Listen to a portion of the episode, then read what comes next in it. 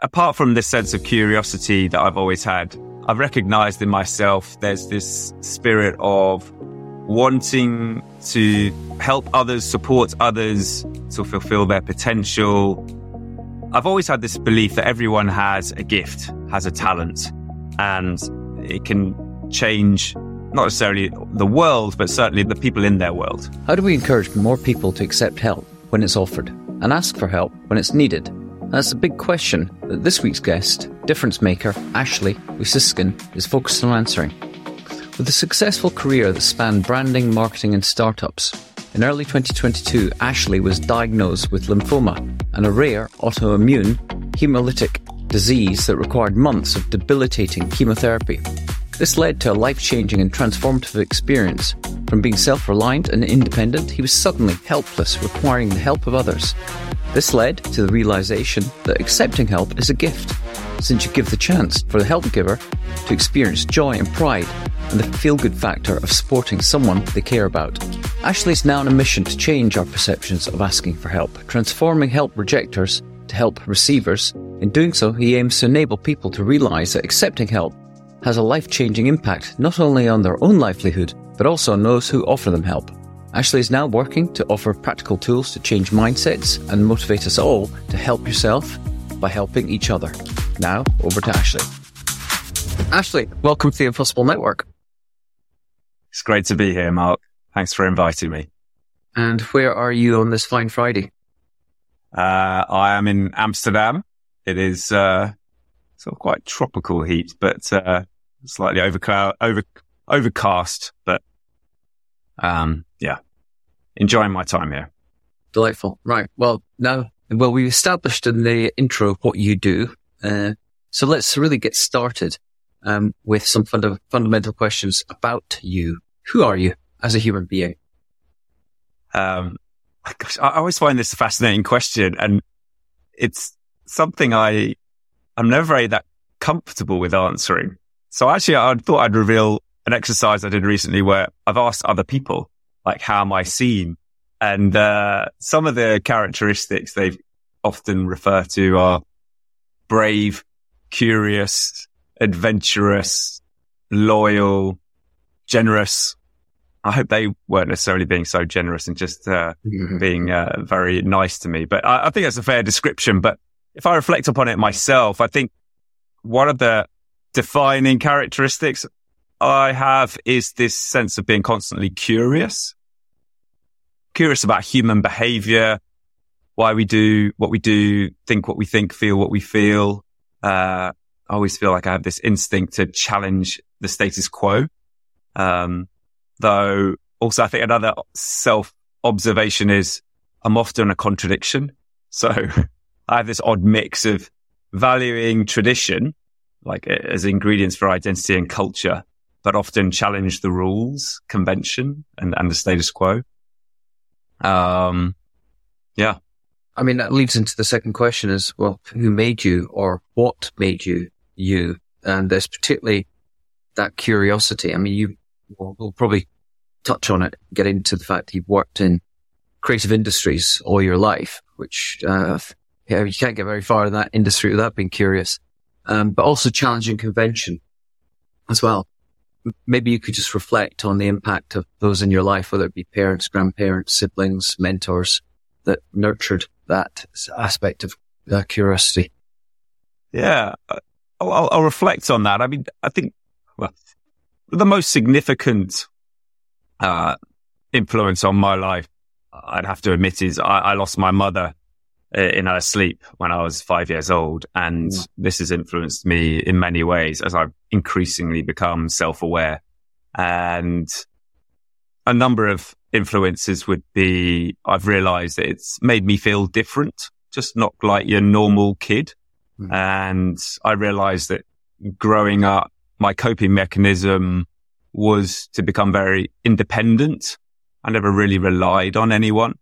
Um, I grew up in London, proudly took the tube to school, which in the late seventies, early eighties was, was quite a, an adventure, let's say.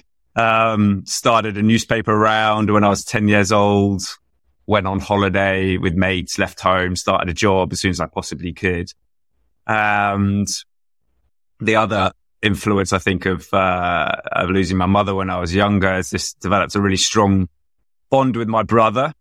And I think we'd fairly say we are each other's best friends, closest counsel, advisors, mirrors.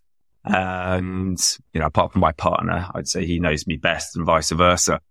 Um, and I'll try and bring this around to curiosity in the sense of, yeah, I grew up in, I'd recognize a bubble. It was a very traditional environment. It was Jewish Northwest London.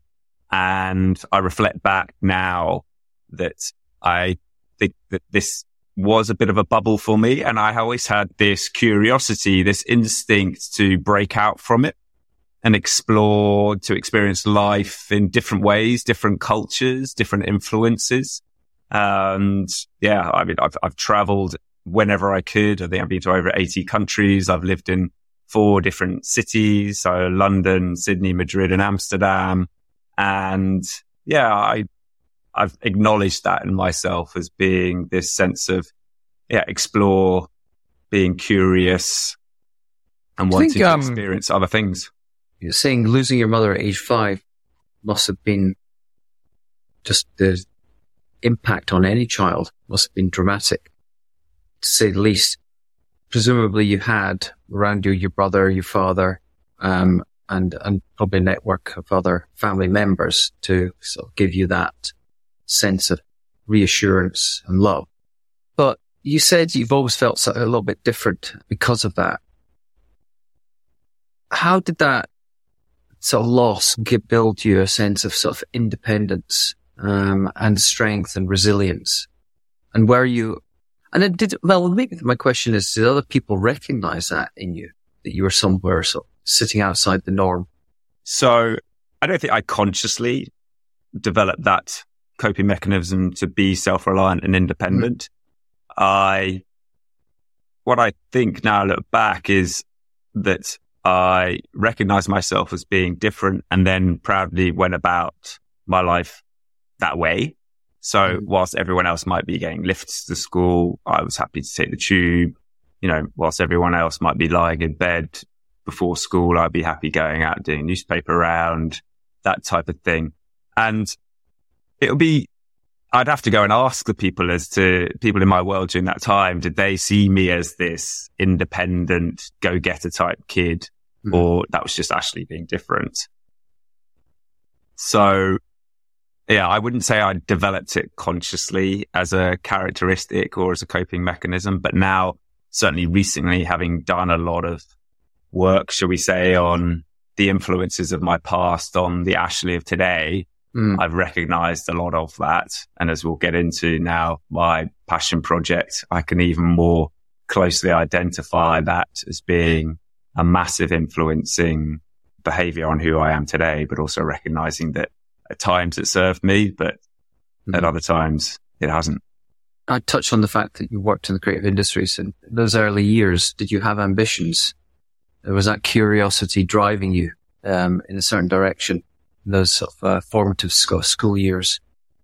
Um, it's, it's funny because, well, not so much in terms of primary school, but more in teenage years. I'd always had this fascination with, well, advertising per se, as in ads. Mm. I would always, you know, I think we, you and I grew up maybe during yeah. that heyday of like yeah. where ads were talking points as much as the actual TV content. And I think that that curiosity and that instinct evolved to a point of un- trying to understand more as like, well, why did people prefer Nike versus Adidas, you know, or BMW versus Mercedes or, you know, Foster's versus Castlemaine XXXX? Mm-hmm. They're the same thing. Yeah. So why? That was my curiosity. That was my not just accepting, well, it is what it is.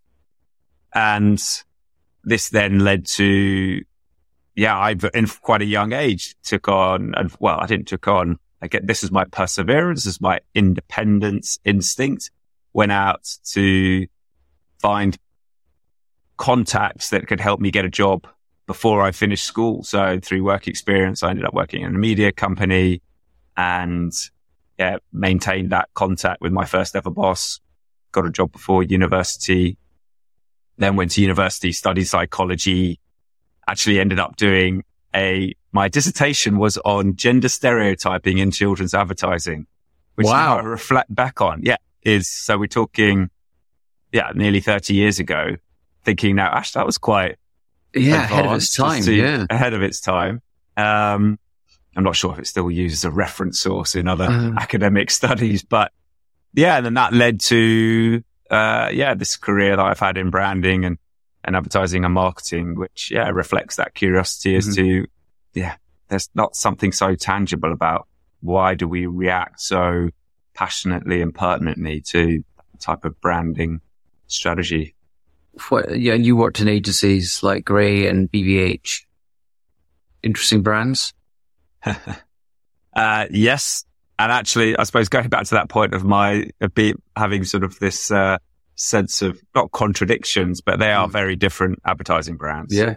Grey, I recognized and massively appreciated learning the fundamentals of advertising. It was a very traditional agency, had blue chip clients. So you really learnt and crafted your skills. Mhm. And I really appreciate that environment.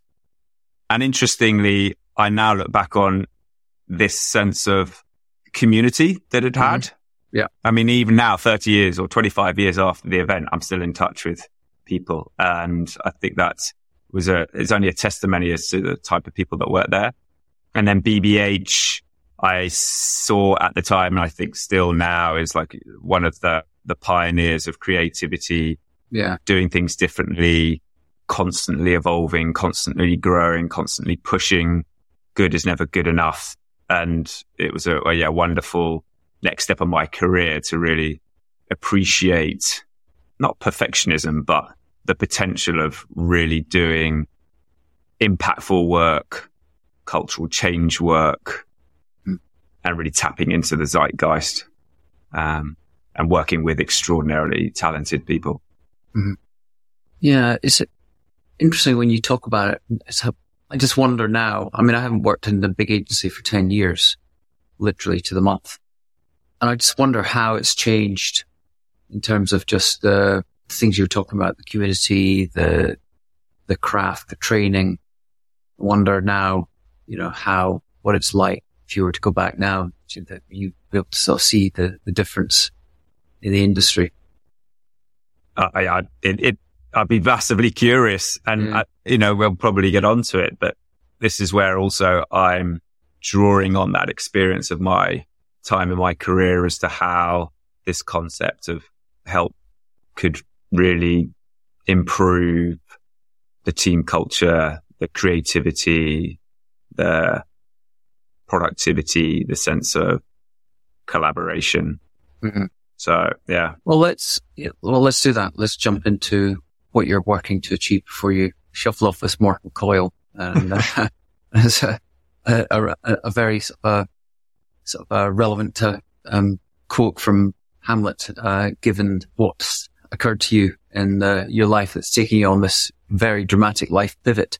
Um, and so I should say that in 2022, you're at that dramatic turn. Um, this was related to um, a lymphoma. A lymphoma. Uh, perhaps you could just share that experience and discuss why set you on the path you're on now. Yeah. So year and a half ago, I was admitted to hospital with life threateningly low blood levels. And leading up to that time, I'd had some curious symptoms, but nothing I could really explain. So it was, And, and being a very competitive cyclist as well. uh, yeah, I don't know how competitive, but certainly passionate. I'm your classic MAMIL that, uh, has been this term being called middle-aged man in lycra. But yeah, I, I love it. So I cycle about 12,000 kilometers a year. So as you're rightfully pointing out, I had a, a great understanding of my body. So when symptoms and feelings I couldn't explain, this was sort of mini red flags. And yeah, woke up one morning with unexplained bruises on my body, uh, blood blisters in, in my mouth, uh, red dots on my tongue. And it was an extraordinary sensation of, I didn't look I didn't feel as bad as I looked, Mhm. but clearly the body was going alarm bells. Warning sign. Yeah. Yeah.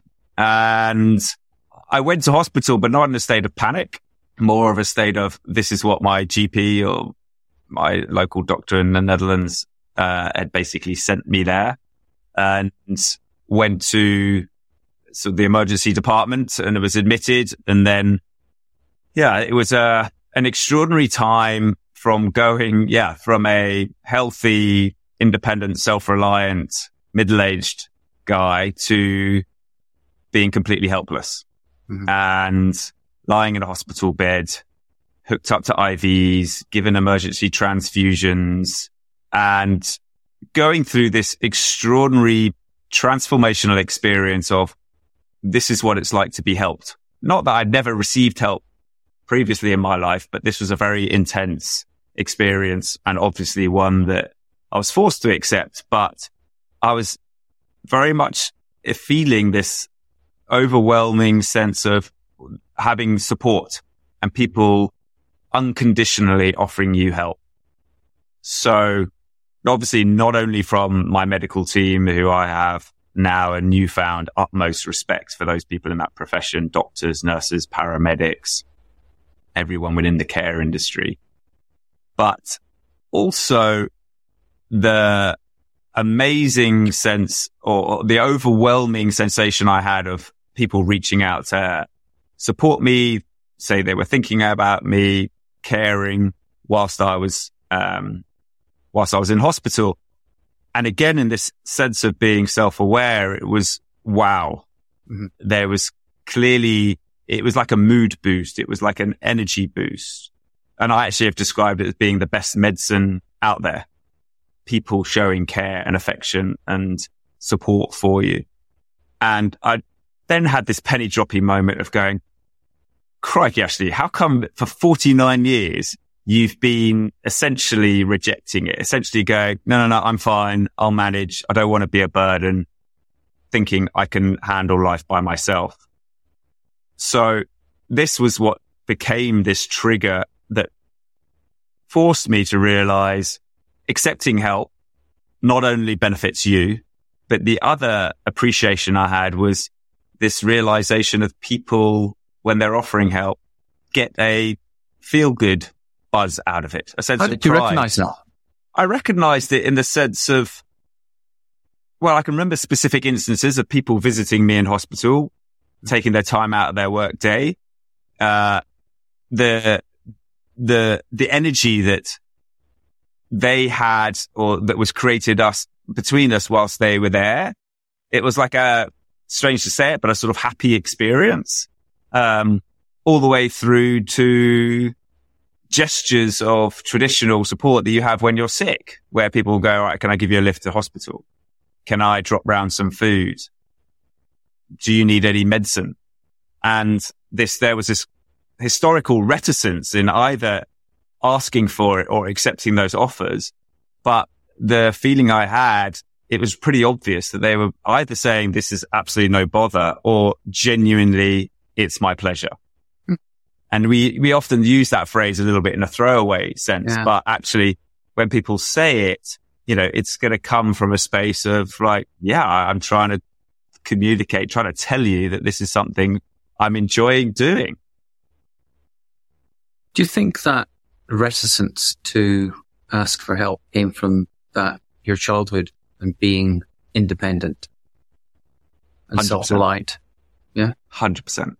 Mm. And this is where also it sounds strange to say it, but I've been, I was grateful for and have been ever since this period that has encouraged this reflection plus the enforced, should we say, sense of life slowing down and shrinking to the point where you are incredibly focused on your own situation, your own recovery hmm. and recognizing those ways in which are going to, that are going to support you in your recovery. And okay, so there are clearly some behaviors or characteristics that I have historically had that aren't going to support me, but also as I say, having that period of reflection, often during sleepless nights, go through chemotherapy, you know, you're lost in your own mind and having the chance to give it a lot of thought to then go to places that perhaps you never really allowed yourself to go to mm-hmm. before, such as, and as I say, I talk about it in my own podcast, this sense of I realize where this self sabotaging to a certain extent characteristic has come from. Mm. So that realization in terms of your own behavior, but also the recognition in others of the value that they derive from offering help and support and kindness. I mean, that's something that many people would just be an observation and then you recover um, from your condition, you get out of hospital and, and sort of get back in the bike saddle and carry on in life, leave yeah. it behind, but you haven't. You, you've made this a, a, life defining, life changing event and you're on a mission now to change the way people perceive um, help, both in terms of asking and giving and the values, as we say, they derive from it. Could you explain this, a bit more about that mission that you're on? Yeah. Look, and, I mean, and, and, and maybe why you didn't just get back in the saddle, so to speak.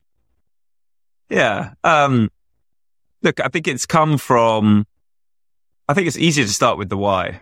Mm-hmm.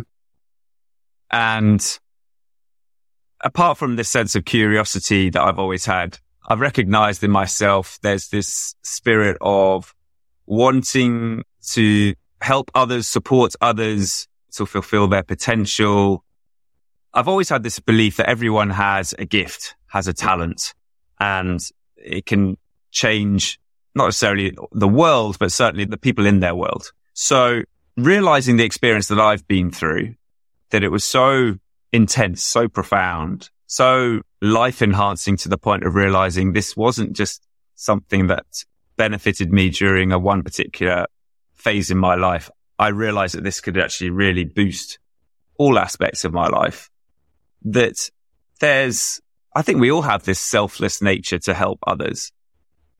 So I was driven by this spirit of, wow, if this is how it's changing and changed me. And it's to a certain extent free. It's just going to take more a sense of self awareness, realization, motivation. Then it, it was like a no brainer of going, I want to share this.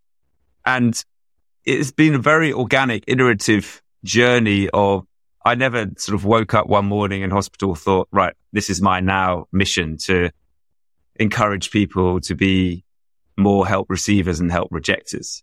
It was very iterative to the point of I started sharing my journey through video updates and it started in hospital. It was a way to communicate and keep everyone up to date.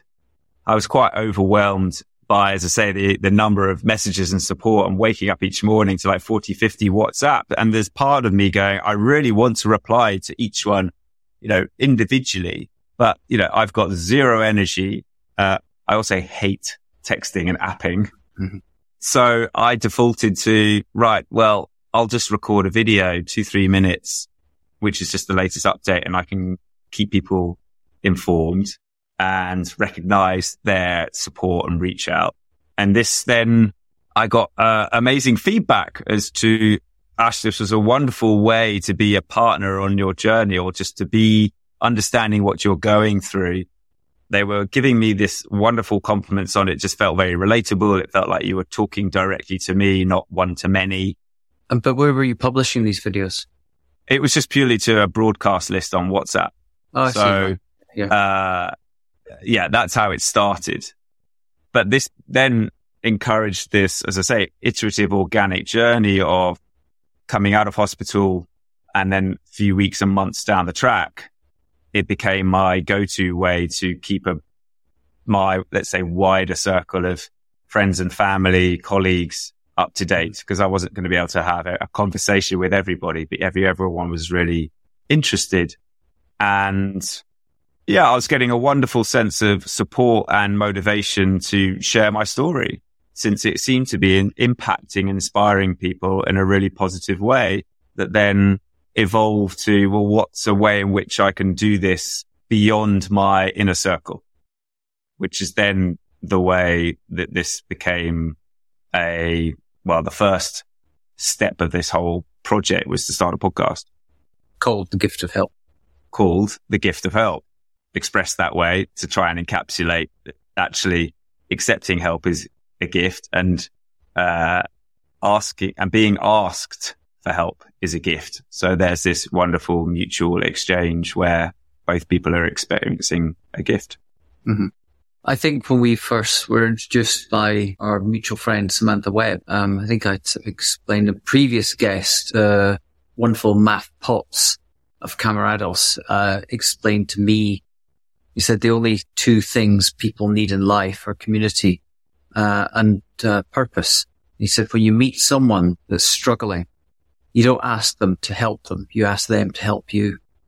Because when you do that, you engage a part of their brain that takes them out of their sense of helplessness and loss and sense of lacking value.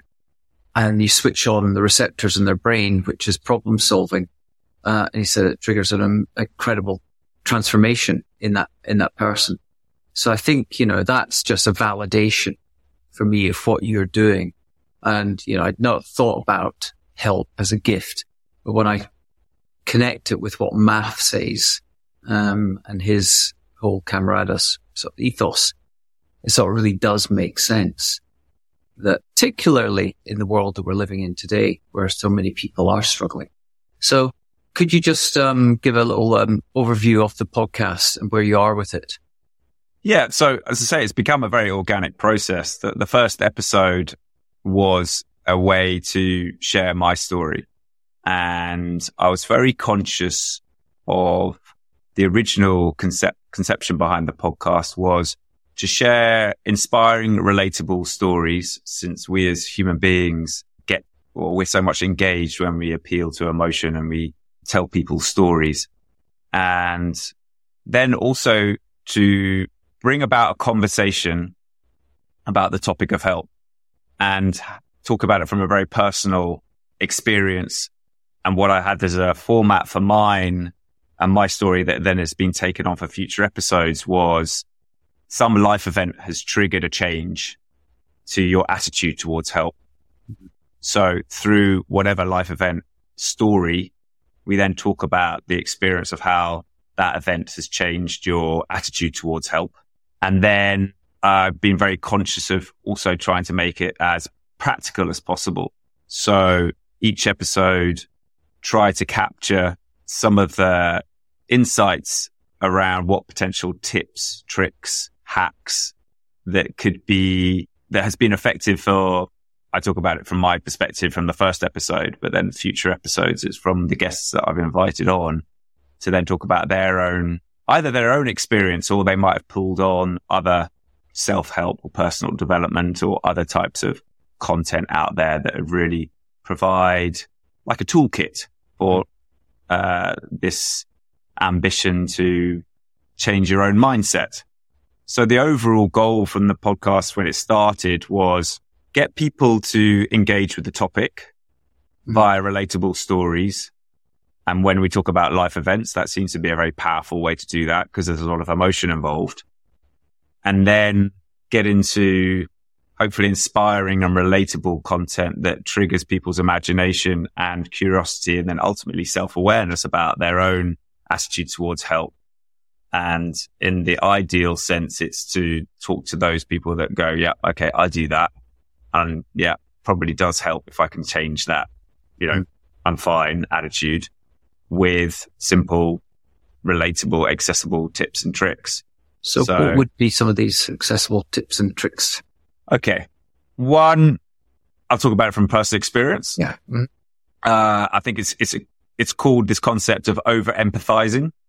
So you held yourself back from asking for help because you've imagined the burden, effort, time, etc. it's going to take for that person to offer that help you're asking for. And the overwhelming experience I've had is that we dramatize it way beyond our narrative. Mm. And the reality, which is why I've talked about it in this whole concept of a gift, is actually, it doesn't actually, it doesn't represent a burdensome task, actually represents a opportunity to, to help someone they care for and experience some joy. Um, so one is try to not have that voice in your head and go, Oh my God, no, that if they offer me a lift, what happens if they get stuck mm. in rush hour and they're going to be super irritated or late? And another tip would just be to start small. So even from the, the real micro of when someone says, can I get you a cup of coffee? I often joke about my dad often in these scenarios will go, well, if you're making one, I'm like, it's not conditional whether I'm making one. I'd love to get you a cup of coffee or other things that people might, listeners might relate to is I recognize, you know, if you have people over for dinner at the end of dinner, people go, Oh, can I help clear up? And often there's this mentality of going, no, no, no, don't worry. It's like you're a guest or, you know, relax. And yet there's most likely from the guest's perspective, actually, I want to help clear up. It's my way of saying, thanks. You made an amazing meal. So starting with those micro, smaller gestures in the spirit of habit forming, we know the tiny habits help create the bigger habits. There will be a couple. Mm. I mean, I suppose as well that we're, as you say, we're hardwired in our, in, in conditioned as humans from, I suppose, being hunter gatherer communities of having to look after each other. Yet the world that we've lived in, and to reference another ex guest, John Alexander, that we live now in this uh, consumer story, which we're conditioned to think that we are all independent and that we, we are all personally responsible for crafting our own journey success. And it's all about the sense of self rather than the sense of uh, community or as he would say, the, this, we've lost sight of the citizens that we are, the citizen story that we all are there to collaborate with each other and support each other. And you're, in a way, it's interesting that you, you said you studied psychology and this is almost like a psychological hack that you, uh, you've uncovered that we've maybe just lost sight of the, the, the power of help. I, serendipity is something that I'm, I've talked a lot about in this podcast and serendipity seems to have played a fairly aside from the serendipity of, of ending up in hospital um, on chemotherapy, there's also another sort of serendipitous moment uh, in your life where you incurred, encountered um, Simon Sinek and, and and how you're now asked for his help. So perhaps you could uh, maybe just discuss that.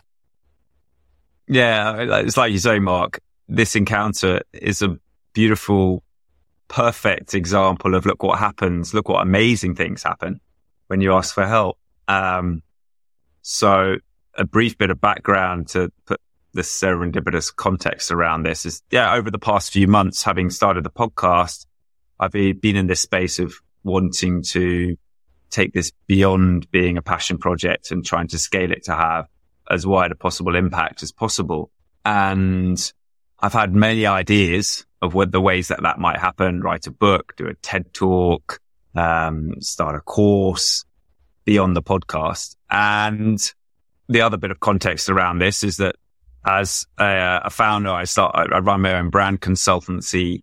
I, I've admired and followed Simon Sinek for a long time. Plus, uh, I've followed and uh, I'm a big fan of his podcast, um, particularly um, when it started during COVID. It was a real shot in the arm. So in my mind, consciously or subconsciously, I had Simon Sinek would be one of the top three people I would want, I would love to manifest an, an encounter with. So about a month ago, I had this extraordinary experience of where I'm standing in the departures building of the Eurostar in London, waiting to get on a train to Amsterdam. And then in the corner of my eye, I see Simon Sinek.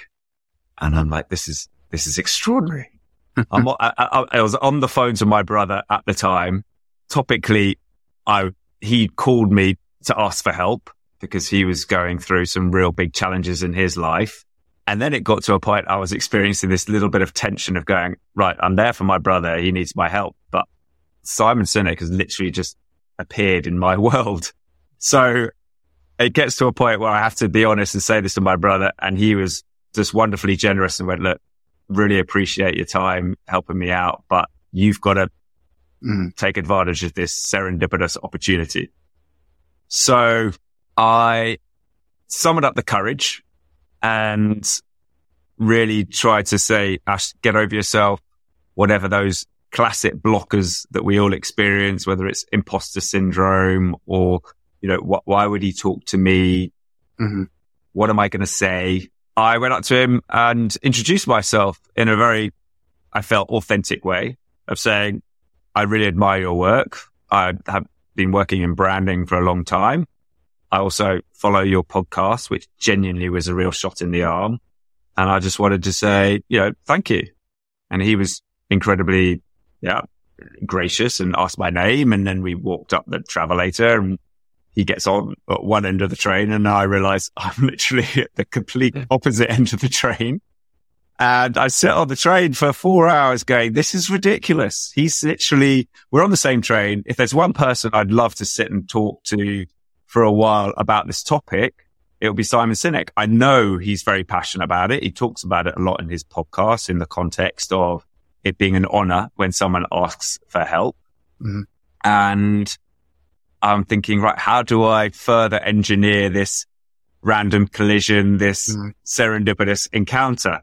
So I actually walked the full length of the train to see if we could engineer another random encounter.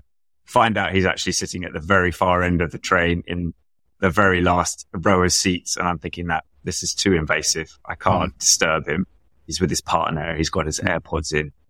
So I go back with my sort of tail between my legs to the other end of the train. And then, okay, thought, right there, I, I still need to take advantage of this. So as we're pulling into Amsterdam uh, Central platform, I actually wheel my pilot bag the full length of the train and just position myself at the exit, one down from his. Get off the train, and lo and behold, he catches my eye, says, "Hi, Ashley," and I'm able to restart the conversation. Now, meantime, I'd actually thought to myself, Ashley, you got to practice what you preach. So if you're going to start this conversation again, what is my ask to make this as, um, yeah, easy for him to accept? And we'd had a, basically a few minutes for me to engage him on my, my backstory and the topic and introduce some sort of phrases and themes that I know he talks about in his podcast. And in the end, I asked him and said, look, I've started this podcast. I really love your feedback can I share the trailer with you? And I'd love to hear your thoughts. And yeah, he basically gave me the email, email address of, uh, his assistant. He said, give me a couple of weeks and I'll get back to you. So I left that encounter, that experience, one feeling incredibly proud of myself of going, Ash, well done. Practice what you preached. You asked for help. You made it specific. And lo and behold, serendipity, the universe, whatever you want to call it, has delivered an opportunity that still took some further work and pursuit. And I wrote to his assistant again, reminding myself, Ash, you need to be very specific here. You know, what's the ask? Make it easy for him to accept your request. And basically said, I'd really love your perspective on, am I onto something? Knowing that you are in that world of coming up with ideas, turning them to concepts, creating movements. This is my mm-hmm. ambition. And if you think I'm onto something, some, I'd love your advice on how to scale this up because there are numerous ways I can take this. And yeah, two weeks later, I hear back from his assistant. He, she says, look, I'm, uh, pleased to say that Simon's super happy to jump on a call with you. How about whatever on the Thursday? And also, if you're interested in creating an online course for our optimism library, I'll put you in touch with our head of content, which became a lovely representation of I wasn't defining the success of this encounter on a certain outcome. I was just allowing serendipity and being what we talk about, you know, the destination, not the, sorry, the journey, not the destination of this mm-hmm. encounter. And some amazing, unexpected opportunity came out of it. And I've had the half an hour call with him. He gave some great advice And now, yeah, we're looking at, and I'm working on this online course to potentially be part of his online library, but then also something I can then use as a, as a tool, not a tool, but something to help people master the art of asking for help, um, beyond his own distribution platform and within my own network and, and beyond. Wow. Yeah. That was my reaction. But yeah, and clearly it's needed. Um, I mean, I thought, um, when I was sort of, um, thinking about the questions, I thought, well, why don't I, why don't I ask ChatGPT, um, about this and see what it's got to say? Yeah. So I actually sort of went in and put a prompt in and said, why do people, why do people not ask for help? And, and it, and it spat out a huge list and reasons why from pride, fear of judgment, cultural and social norms, past negative experiences, fear, vulnerability, lack of awareness, independence and autonomy, concerns about uh, burdening others, something you talked about earlier, uh, belief that no one can understand or help, shame, uh, logistical barriers, mistrust of helpers or institutions. Um, and it also said it's essential to approach individuals with compassion and understanding, recognizing that the resistance to seeking help is multifaceted. When supporting someone who might need assistance, it can be beneficial to validate their feelings, uh, offer non-judgmental listening, provide information and resources in a non-pushy manner. Now, yes, which was incredible. Um, and yeah, you, you're now, as you say, you're creating this course, you're continuing with the podcast. It is when you really start to peel it back and think about it, it is a massive cultural sort of challenge because we are, we've been conditioned to think about the, the, the importance of self reliance, um, and the pride and, in feeling that you're good enough, but particularly in Western culture as well. And ma- it's a- I suppose it's a very machismo macho thing as well. It probably applies not just in Western culture, but in other sort of male, um, dominated sort of traditional societies. So changing people's perceptions of asking help um, from a burden to a gift to others is, isn't, isn't going to change overnight. Yeah. What's been the reaction that you've had so far, and and and where did you see this, and the, the challenges that lie ahead? What do you see as the challenges that lie ahead? Yeah, it's a good question. The reaction I've had so far has been extraordinarily positive. Uh, if, if I reflect back, ever since I've started this passion project and trying to scale it up, it's, I get motivated by the fact that every conversation I have about the topic is really inspiring, perspective giving, connecting.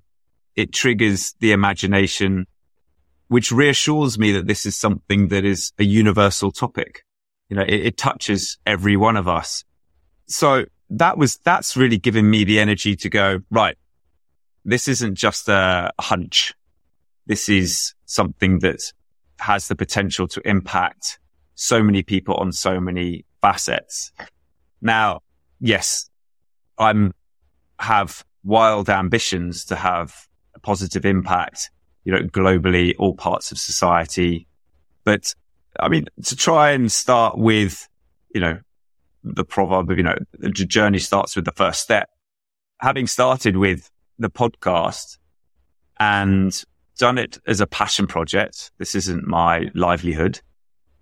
The, the feedback I've had is been incredibly reassuring and encouraging to the point of either people say they recognize themselves in this and not necessarily thought about it in that way to, to your point as like this recognition of it being a gift and or the even more comforting and, and reassuring feedback around examples of where they've taken on that self-awareness or that insight and started to address it. So starting, okay, ground level, it's enough of a reassurance to me that if individuals are starting to recognize this, if individuals are starting to take this on board for themselves and make tiny changes or experience instances where this has turned out differently than they imagined, without this insight or self awareness. It's giving me enough reassurance and hope that this can, from the ground up, from the bottom up, start to have a real positive impact. And the last thing I'd say on this point, Mark, is yeah, if it can change a handful of people, then it's worth it. Yeah. Uh, however, I don't want to sound too virtuous and principled. There is the ambition to, well, I don't want it to just be a few people. I want it to be as many people as possible. And the, the layer or the nuance on top that really reassures me that this can be, this can spread is it does have a potential contagious nature to it that, you know, this relies on an exchange and interaction between two people, but I'm fascinated about ways in which I can fuel, support, encourage the, the ripple effect, the contagion effect, the knock on effect. Yeah. Yeah. You want to create that sort of almost, um, network effect of adoption, the way that tech uh, has done so effectively. It might be worth you looking at. Uh, do you know near uh, uh Nir Eyal? Yeah, yeah. If you think about his book Hooked, you know, how can you apply Hooked to um, help? it's yeah. You know, I'm smiling. I listened to a podcast yesterday that went into that, and actually, I listened to it on the bike, and I had uh, this now task, not task. Uh, I will over the weekend re-listen to it mm. and have my lens of my passion project on to then start to extract a lot of uh, the themes that he talks about. I don't know if that's the right word, serendipity that you bring yeah. it up as I literally have, uh, uh, I've come across him before but yeah, no, it's, it, it, well, it's interesting you bring this up, Mark, because it's an increasing recognition around this mm. to have the possible positive impact on a societal level it needs to start with the individual. Mm-hmm. But for this to have behavior change impact, it relies on habit forming. Yeah. Mm-hmm. It's not a one off experience. It's not, I've completed the course.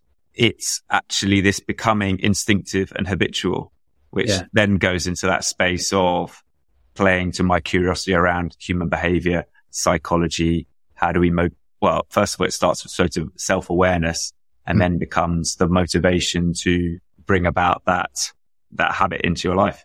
I think when you look at it in the context of what I've discussed in the other interviews with people as well. So we're living in the midst of this meta crisis, whether it be through climate anxiety, economic, social, technological sort of inequities, um, geopolitical sort of stress, mental health challenges, whether you call it injustice or call it, uh, anxiety and stress is affecting us all individually and collectively in society. And uh, as you say, this could be, I suppose you could call it an antidote to some of the, the anxieties that we're, we're experiencing as societies and individuals and communities. Are you seeing any evidence of optimism and hope in the people that you speak to? Yeah, hundred percent. I mean, there's a few anecdotal examples that reassure me that well, one, it's more that it, this is hardwired in us mm-hmm. and it just, it needs to be triggered or tapped into. Yeah. So those are the sort of reminders are we haven't changed for tens of thousands of years. It's more an opportunity that exists if there's the individual will and the group will. Mm-hmm. In terms of other examples, in the macro sense, we've had so many recent, recent examples of when disaster hits, you know, whether it's natural disasters or war or mm-hmm. disease or famine, it triggers and brings out the best in humanity nearly every time. Yeah. So it feels as if whatever meta crisis we're going through, if these curveballs, if these life events um, happen. It's, it's, it seems as if there's like a chip change in our, our brain and we mm-hmm. start to go into, right, well, actually, we need to help each other. We need mm-hmm. to, you know, collaborate. We need to combine to get through a certain challenging situation, or even if it's not related to us personally, it's for others. Mm-hmm. Um, so that gives me in general some optimism and hope. Uh, some other references would be we've touched on other cultures that think embrace help more commonly or it's more ingrained uh, in comparison to Western culture, where it feels like we over index on celebrating independence. And there's one great example that I love from Japan.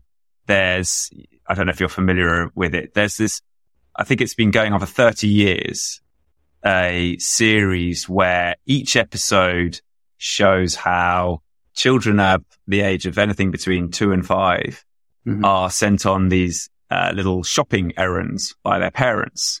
And a film crew then follows them as they walk through the streets and end up going to a shop and getting whatever items and coming back. But well, the beautiful example is, is it shows one, how as when we're young, we have obviously not um, nurtured these blockers. Mm. So you're there. And if you can't reach something or you don't know where something is, you ask someone, but also the willingness and near instinct and obvious nature by which all these adults are in the, the shop or along the way, immediately helping kids. Hmm.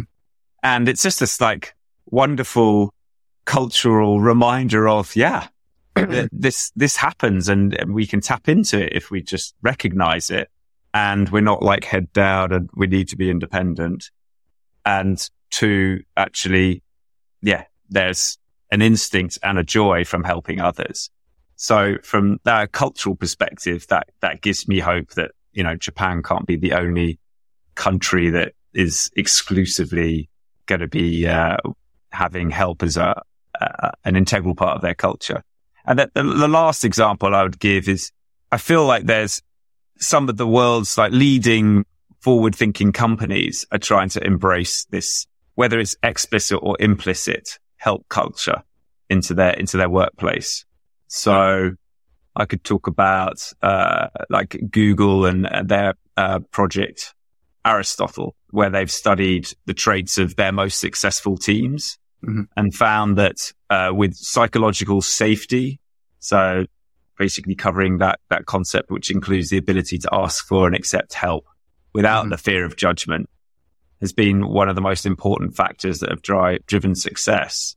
So it's sort of evidence of like teams that foster an environment where help has really given and accepted um, helps them outperform other teams that don't. Hmm. So there's hope.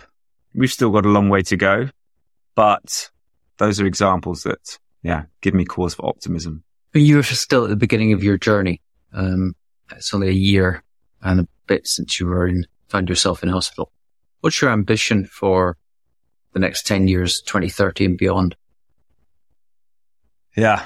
Um, given you've got a day job as well. Mm-hmm. well, I'll be honest, Mark, this is my ambition is this becomes my livelihood as to yeah. how, whatever nature, shape or form, I would love to be able to dedicate my life to this. How it looks in 10 years time, it, it's, it's a concept that I not necessarily struggle with, but it's more like if I nearly practice what I might preach with my clients, I'd be like, right, focus on what's the next key step. You know, three years down the line is a bit academic. You know, let's get that online course produced. Let's get some traction. But in the most broad conceptual level, in if we look at it as to, yeah, five, ten years down the track, conceptually, I would love it that the whole concept of accepting and offering help would be as palatable as the way you accept and offer a gift. Like you never say no be like, Mark, it's your birthday. I'll get here's here's a you know bottle of wine. You're not going to go, no, no, no, no. You know, you'd be like, yeah, of course. And be like, oh, can I buy you a gift for your birthday? No, no, no, no. But I'd love to. So trying to, it would be wonderful if that then exists as as a way to just make it more commonplace and instinctive as an exchange between two human beings. On a more practical level, Mark, it would be two ways of it perhaps becoming more imbued in our sort of in our rhetoric, in our conversation of like, you know, oh, let me help you. Can I help you? Ah, oh, you would be always saying, being grateful for and making a point of being grateful for that offer for help. Mm-hmm. And then the other dimension would be if I had a bit of a, not necessarily a dream, but to put it into a tangible sense, there would be some hack or some tool that is either just by language or something through technology that is just widely known about that is this support for empowering people. Mm-hmm. I don't know. It might be something to do with having some form of like help coach as an app on your mobile. So you've got like a help coach in your pocket. So that would be blue sky, taking it into, yeah, wider global type ambitions. Okay. Well, it does beg the next question, which is uh, what help would you like to ask for? Well, I suppose the, the stage I'm at now is trying to scale this and trying mm-hmm. to have a bigger impact, recognizing I can't do this by myself. So I, I need to ask for help. So the point I'm at now is really looking for partners to, to join me. So it would be people, organizations who have a vested interest in empowering us all to embrace help. Mm-hmm. And there'll sort of be two dimensions around that. It will either be the science behind help. So people, organizations or companies that have a vested interest in trying to understand more about the blockers and the tools to unblock them. So speaking to the, the experts in, in fields of neuroscience, psychology, um, workplace environments. So getting the science behind that ChatGPT response. Mm-hmm. And then I'd also love to be partnering with those people or organizations that can provide the evidence as to the positive impact. Mm-hmm. So to, to, to, to encourage people to realize that there are massively life enhancing benefits to embracing help.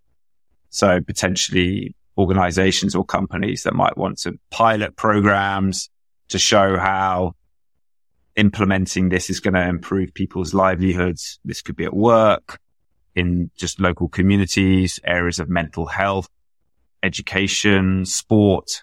Because I realized to get the traction on this, I need the, the science mm-hmm. to show that this is what the, the challenge is, overcoming those blockers. And then the motivation would be around evidencing this as actually having a positive impact on people's livelihoods. Mm-hmm. So yeah, people that could uh, help in that space have expertise or the resource or the will and the funds to to take me to that to that to that next level would be massively appreciated. Okay.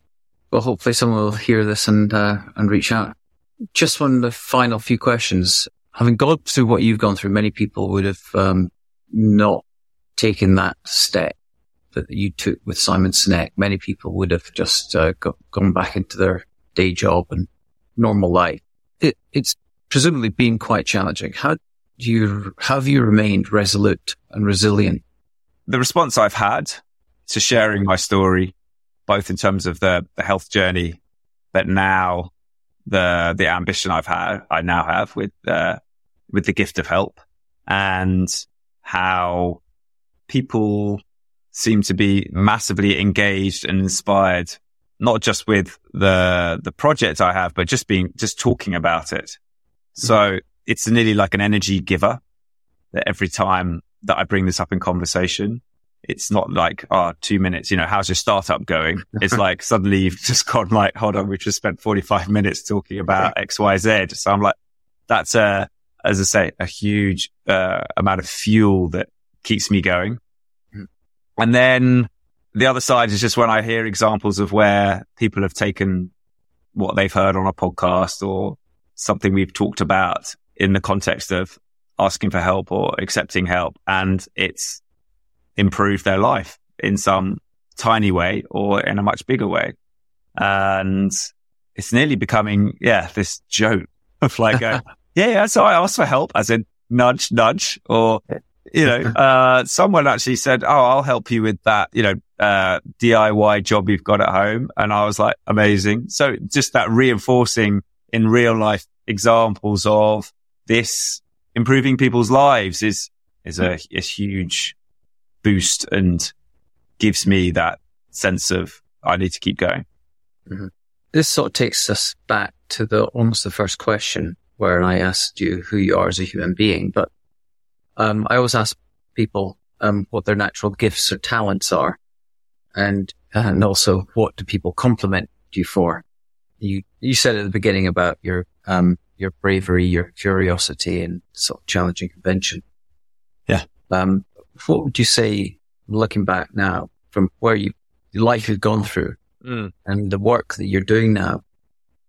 Uh, how would you answer that question?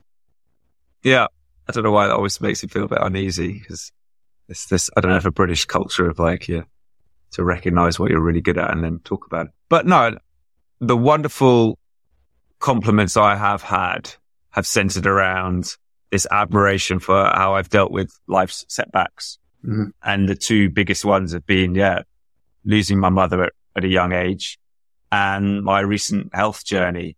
And it is wonderful to hear they people admire me for my yep, I've been called positive, vulnerable, honest, brave, willing to share this and yeah, turning it into a selfless giving back type initiative.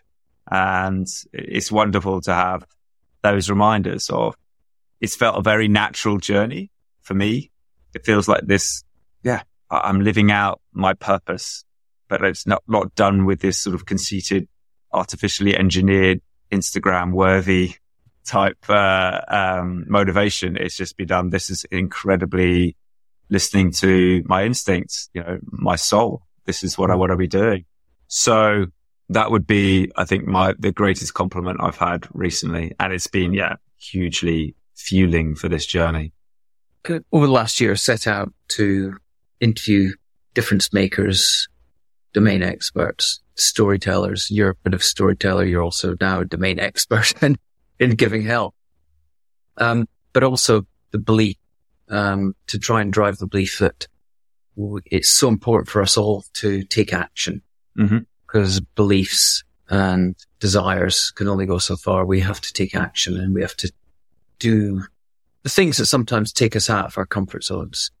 Um, so what actions however small, can people take to get them to start? What would you recommend people do to learn from the things you've discussed in this podcast around help? Because it sounds so easy. I, I just ask for help, but actually recognition, as ChatGPT uh, rightly stated, the barriers to taking that action pretty significant. Yeah. So yeah. what what would you, what would you be your recommendations of simple actions people could take today? Um, this feels like such a timely question mark because I had a conversation with a good friend of mine recently and between the two of us came up with this idea that can help trigger this contagious effect. Mm-hmm. And so let me try and explain it it's it's really a, a, sort of a take on paying it forward.